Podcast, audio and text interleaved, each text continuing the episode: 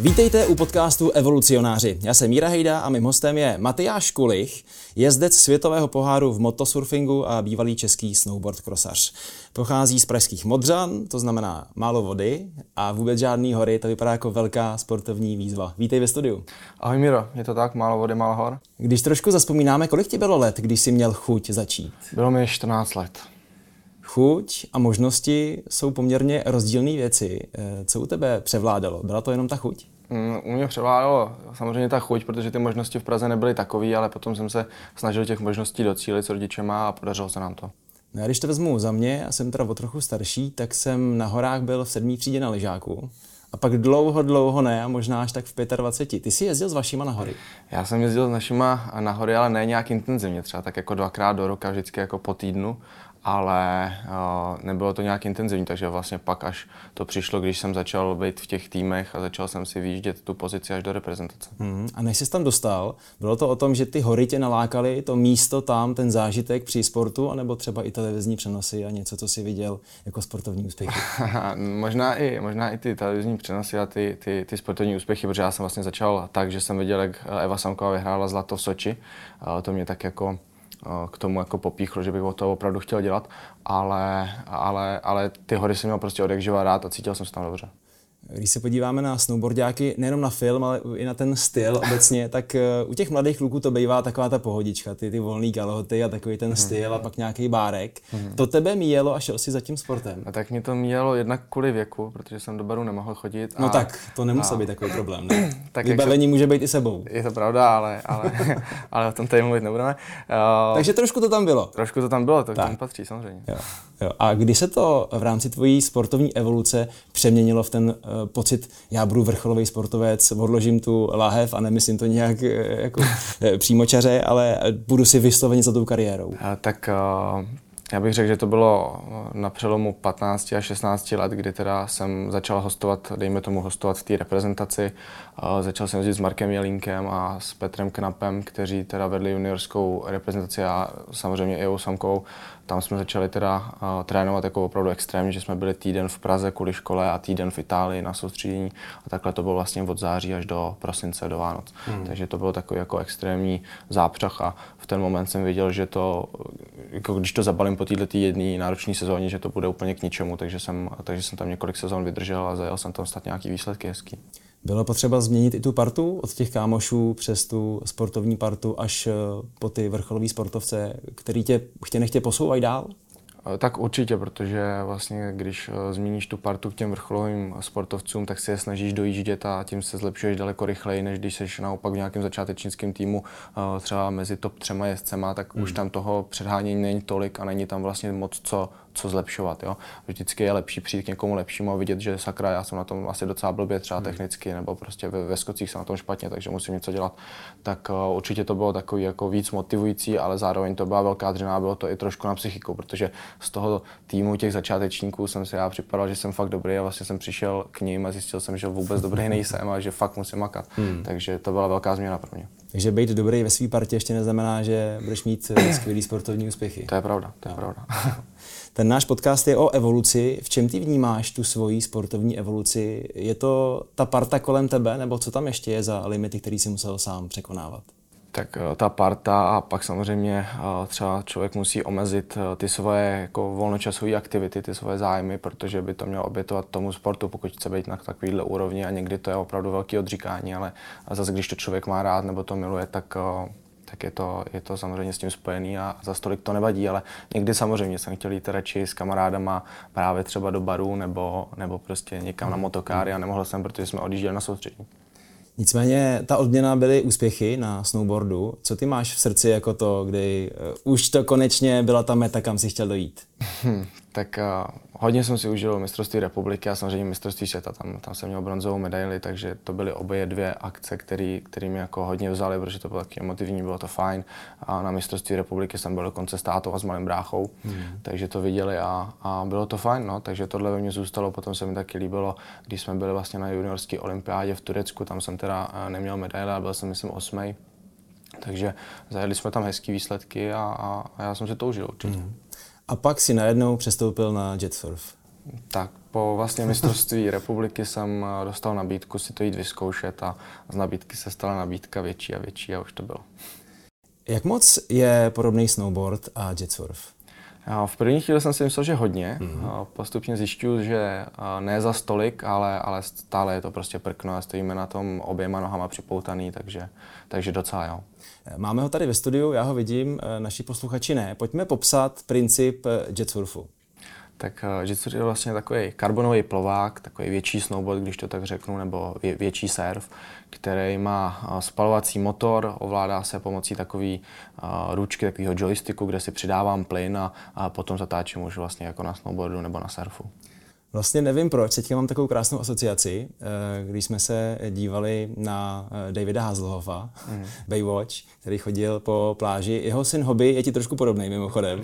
A to prkno je vlastně tak trochu podobné, akorát teda je motorový a dole to má v podstatě nože, poměrně jako ostrý plováčky nebo takový jako ploutvičky, které tě můžou no. poměrně ublížit můžou, můžou, protože když spadneme a, a někdo tě tím přejede, tak to docela bolí přes neopreny, přes vestu, ono to roztrhne, protože přece ten surf jde obrovskou rychlostí, tak o, někdy to bolí. Jezef máš kolik? No z tohohle jako paradoxně žádnou. Ještě ne, takže jsi vlastně úspěšný. Jsem vlastně úspěšný. Já teď jsem třeba v létě pomáhal tátovi trhat merunky a spadnul jsem ze střechy, takže mám jízdu z toho, ale z tohohle hmm. ne. Hmm. Nicméně je to teda věc, která byla vynalezená v Česku, českým člověkem. Ten vývoj je taky jedna velká eh, evoluce. Bereš se ty sám jako průkopníka eh, tohohle toho sportu, jako někdo, kdo je vlastně ten, kdo trošku určuje směr? To asi se takhle nepovažuji, to je určitě Martin Šula, ten eh, vlastně majitel toho, toho surfu. Já jsem jenom tváří, která je, která je vidět u toho sportu, ale že bych byl průkopník, to si nemyslím. To prkno je motorový, má poměrně i sílu. Co tam je za motor? Je tam dvoutakt, obsahově by to měla být taková jako 85 90 hmm. takže umí to je hodně rychle, no, když si to člověk třeba ještě přizpůsobí, protože my máme samozřejmě závodní model a ten ještě jako děláme víc závodní prostě, takže... Trošku takže jiná ještě struktura motoru, ještě, ještě jiná struktura, divočejší. divočejší, no. Je to jako takový hodně, hodně, hodně tahavý, hodně agresivní prostě, takže takže je to silný. Jo, na prkně stojíš a v ruce máš ovladač, to znamená, tam je uh, plyn a nějaká možnost brzdy? Nebo jak se to celý ovládá? Brzda tam není vůbec žádná. Vlastně. Výborně, to vypadá jako velký sportovní tak, zážitek. Tak. Je to vlastně furt plný, se dá říct, ale eh, potom vlastně brzdím tak, že teda dávku si tu míru toho plynu. Tudíž když mám nějakou šikanu nebo něco, tak samozřejmě musím pracovat dobře s plynem a, a funguje tam například jako více a, zatížit e, na zadní nohu, prostě dát váhu, tím pádem tam vznikne větší tření u té vody a, mm-hmm. a, a to, je, to, je, to je potom ta brzda pro mě. No ale v té rychlosti, když už máš, kolik máš kilometrů v hodině? Tak od těch, od těch 60 do 70 dosahů záleží na tom, jaká je voda, jestli je rovná hladina a tak. Tak to mě přijde hrozně málo, jenom pravou nohou zmáčknout eh, zadek toho uh, jetsurfu, toho plováku, to ty jen no. tak nezastavíš, ne? Jako jen tak nezastavím. Je pravda, že jen tak nezastavím, ale na to projetí eh, té zatáčky v té rychlosti, co já potřebuju, mi to asi většinou stačí. A bál když mi to se? ne... Jo, bál jo. jsem se počátku, jo. to je hezký, jak automaticky to říkáš, jako no jasně, že jo, jsem se bál. Bál, bál, tak to je přirozený. Já myslím, že by se měl člověk jako tak lehce bát. Nemůže se bát přehnaně, protože pak nemůže jet jako agresivně a nemůže, nemůže přejíždět, ale taková přirozená jako autorita k tomu surfu by tam měla být, si myslím. Hmm. Tím, že to je poměrně nový sport, eh, konec konců i jetsurf se měl představovat na Expo v Dubaji už v roce 2020, eh, kvůli covidu potom k tomu nedošlo, tak eh, ještě se to vlastně oficiálně nepředstavilo, teoreticky, i když některé světové hvězdy už jetsurf mají, tak když by si to měl popsat jako sport, jako něco, o čem člověk slyší poprvé, jak bys to popsal? Já bych to popsal jako krásný, moderní, nový a hlavně český sport, který je u vody s hezkýma holkama a fajn lidma. Eh, malinko to uh, souvisí eh, s windsurfingem, akorát bych řekl, že máš trošku víc větru, nebo o dost víc větru, který v tom to nepotřebuješ, protože ten vítr ti dělá ten, ten motor. Je to, je to o rychlosti, nebo je to i o taktice? Co je důležitý? Tam je to taková kombinace, protože samozřejmě kvalifikace, tak ta je o rychlosti, musím zajet prostě dvě měřený kola co nejrychleji. Podle toho se pak roz, rozřazujeme do těch jednotlivých rozjížděk. A potom v tom závodě vlastně je to částečně i o taktice, protože my tam máme černou boj, říká se i Joker Boy. A Joker Boy. Joker no. Boy. A tu musíme jet dvakrát eh, za, za, za, za, za, ten, za tu naši rozíšku. Tudíž jedu třeba 10 kol a z těch 10 kol jim musím jet dvakrát. A tím se samozřejmě to, to pořadí značně promíchá, protože uh, ta Joker boje mi ten okruh jakoby natahuje. Když si představíš třeba ve formulích 1 pit stop, tak tam se taky prostě zdržíš.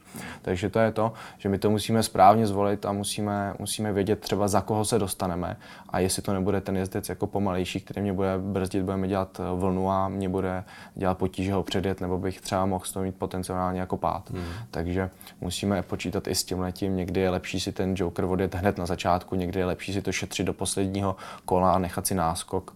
Záleží taky, jak seš na tom postartu. No. Je to taková, taková věda trošku. Tohle si musí ten jezdec vždycky v hlavě srovnat sám. Takže když se říká nedělej vlny, tak u vás to platí dvojnásob? u nás to platí dvojnásob, ale oni je většinou dělají, protože nechtějí, abych je předjížděl. Tak, no. tak. A to je teda to nejsložitější na závodu, eh, protože ta vlna ti to může hodně zkomplikovat. Zbrzdit tě, možná tě posouvat trošku jiným směrem. Oh. Dá se to přečíst, ta věc, jako víš, dá, že vedle dá, tebe máš dá. soupeře a že ti tam hodí vlnu? Dá se to přečíst, protože ten surf tím, jak má pod sebou ten motor a teda v té turbíně uh, proudí ta voda, tak ona dělá tu vlnu pořád stejnou. Tudíž když jsme třeba na rovince, tak já vím, že ta vlna půjde pořád touhletou stranou. Mm, mm. A naopak, když já se na tu vlnu najedu, a přidám v tom vlastně jejím skluzu plyn, tak jsem daleko rychlejší než ten, než ten jezdec. Můžu to využít jakoby právě na to, abych ho předjel, ale někdy to je těžké se vůbec dostat na ten, na ten jako spát té vlny, protože on samozřejmě u toho dělá 100 000 dalších zatáček podle toho, jak ten okruh je vytyčený a, a někdy to je těžké a do toho se vám tam může montovat další člověk a pak ty vlny se tam všechny šplouchají o sebe, hmm. takže končí čistá voda, začíná tam prostě jako, jako velký takový tankodrom, no, bych řekl. Nicméně voda je živel, umí mít sílu. Když bychom my dva jeli vedle sebe pro tu představu, eh, jedeme rovně, ty by si mi hodil vlnu, dokážeš mě jako lajka odpinknout úplně tak, že bych spadnul? Tak asi kdybychom to udělali třeba v tom startovním procesu, že bychom jeli opravdu plný plyn a já bych jako prudce zatočil, mm-hmm. tak eh, když ti přijde ta vlna, tak jako sílu má, někoho to vyděsí, takže si myslím, že bys mohl spadnout, ale prostě zkušenýho jezdce eh, Jasně. to už jako nevyděsí, toho to maximálně zbrzdí, ale, ale neschodí ho to. To už je jiný příběh. Eh, ty jsi zmínil Formuli 1, ta potřebuje taky nějaký servis a nějaký zázemí, jak je to u vás? Tak uh, taky máme samozřejmě svůj servisní tým na závodech a ten servis je tady docela i, řekl bych, velký, protože v té vodě kolikrát můžeme nasát nějaký kus dřeva nebo prostě víčko od uh, PET flašky, takže to nám rozseká třeba vnitřek turbíny a potřebujeme okamžitě vyměnit turbínu. Takže hmm. ten servis tady taky probíhá samozřejmě před sezónou, po sezóně, v průběhu sezóny a potom vlastně na tom světovém poháru vždycky a před závodem máme jako takzvaně technickou přijímku, tudíž musíme vlastně přijít s tím prknem, ukázat to mechanikum toho světového světového poháru a ty teda projdou, jestli tam jsou všechny součástky tak, jak teda můžou být, jestli to není jako mimo pravidla a jestli jsme si tam dali nějaký čip, když to tak řeknu. Hmm, hmm. Ty teďka nejsou, takže to je v pohodě, to máme jistotu, že, že jste nemohli. Uh, ale pitstop váš uh, funguje v jakém duchu? Vy musíte přezouvat, to je vaše výhoda, ale Musíme třeba tankování a další věci jsou a zásadní. Tankování zásadní je, ale ten závod nikdy eh, není tak dlouhý, pokud to není třeba nějaká dvouhodinovka nebo 24 hodinovka, tak není nikdy tak dlouhý, abych já sjel tu nádrž. Hmm. To znamená, moje nádrž vydrží zhruba na takových 45 až 50 minut na tady tom závodním modelu, takže jako mě to vždycky vydrží a ta moje rozíška je, řekl bych, maximálně třeba 12-13 minut, hmm. když fakt jako to natáhnu. Takže já naopak spíš vyměřuju, kolik málo toho benzínu tam mám dát, abych bylo co nejlehčí, hmm. než že bych tam jako dával víc toho benzínu. Takže, Takže tam je ta taktika, netankovat moc naopak. No, ono to asi za stolik jako nepomůže, ale my už tam řešíme takový detaily, protože prostě říkáme každý kilo dobrý, že, že to zkoušíme, ale jako párkrát se nám samozřejmě stalo, že jsem zůstal uprostřed trati bez benzínu, no ale to se stane jenom v předsezónních testech, jo, takže... Jak říkali v dědictví, a co to žere? Vás ne teta, tak co to by to žere? A je tam vlastně ta nádrž na 3,5 litru, takže 3,5 litru na těch 40-50 minut. No. Hmm, hmm, takže když dáš dejme tomu jenom 3 litry, tak zase teoreticky v rámci váhy to není moc, ale může to mít vliv. Může to mít vliv. Tak pokud určitě se potkám s jezdcem, který má stejně jako výkonný prkno a který je stejně váhově, tak hmm. to už tam může hrát roli samozřejmě. Hmm. Hmm. Ale to už řešíme fakt hodně detaily. Jo, jo, jo, ale tak i trošku to o tom je. Jak určitě, jsem, určitě, jak určitě. Jsem Na tom startu jo, protože prostě ten bývá dlouhý, to bývá třeba 100-200 metrů, kdy my můžeme jet prostě plný plyn a samozřejmě tam záleží, za jak dlouho se to prkno dostane na maximálku, jakou to má maximálku, tam každý kilometr pak udělá svoje, jak ten jezdec tam dokáže být v aerodynamické poloze a samozřejmě jakou má váhu všech těch věcí, co uh, zatěžují ten motor, protože ten hmm. motor musí být výkonný. Co je topka tohohle sportu? Existuje jakýsi eh, závod národů? Jak to probíhá? Závod národu je jako nový koncept, to znamená, že vlastně dva nejlepší jezdci eh, z národu vždycky eh, odjedou na to místo, kde se to pořádá. Letos to bylo v Kolumbii a tam teda závodí prostě mezi sebou národy. No, letos to vyhráli naštěstí Češi.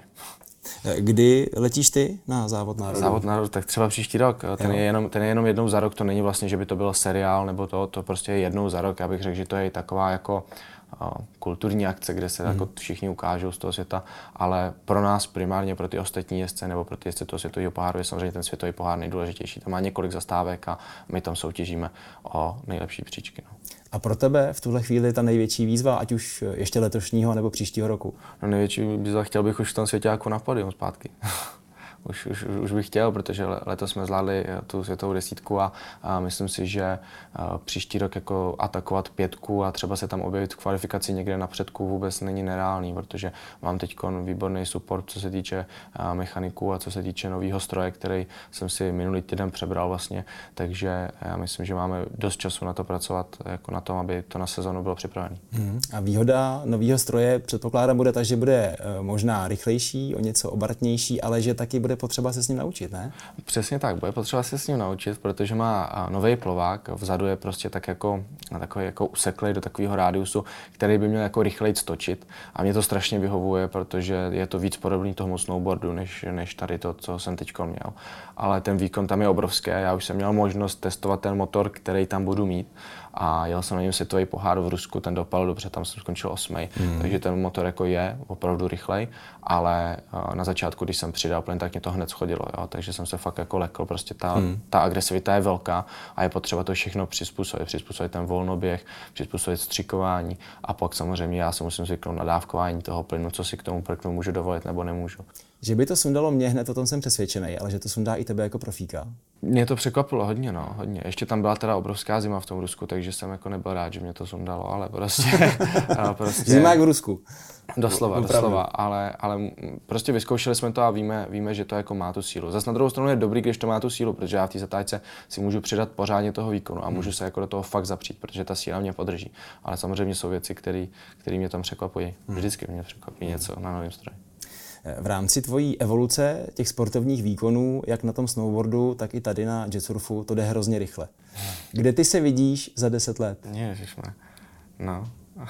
vlastně se dá říct, který dva sporty ještě mezi tím stihneš, protože ve tvém časovém stádiu by to tak bylo. A, tak sporty asi už měnit nebudu, já už zůstanu u tohohle, doufám jako určitě teda. Hmm. A tak za deset let asi, asi s rodinou někde doma už doufám. Jo. Třeba. Dostudovaný ještě Dost, Dostudovaný, to by, to by nebylo špatný, ale to je složitý teďko. No. Jo, kombinace sportu vrcholového a studia není tak snadná.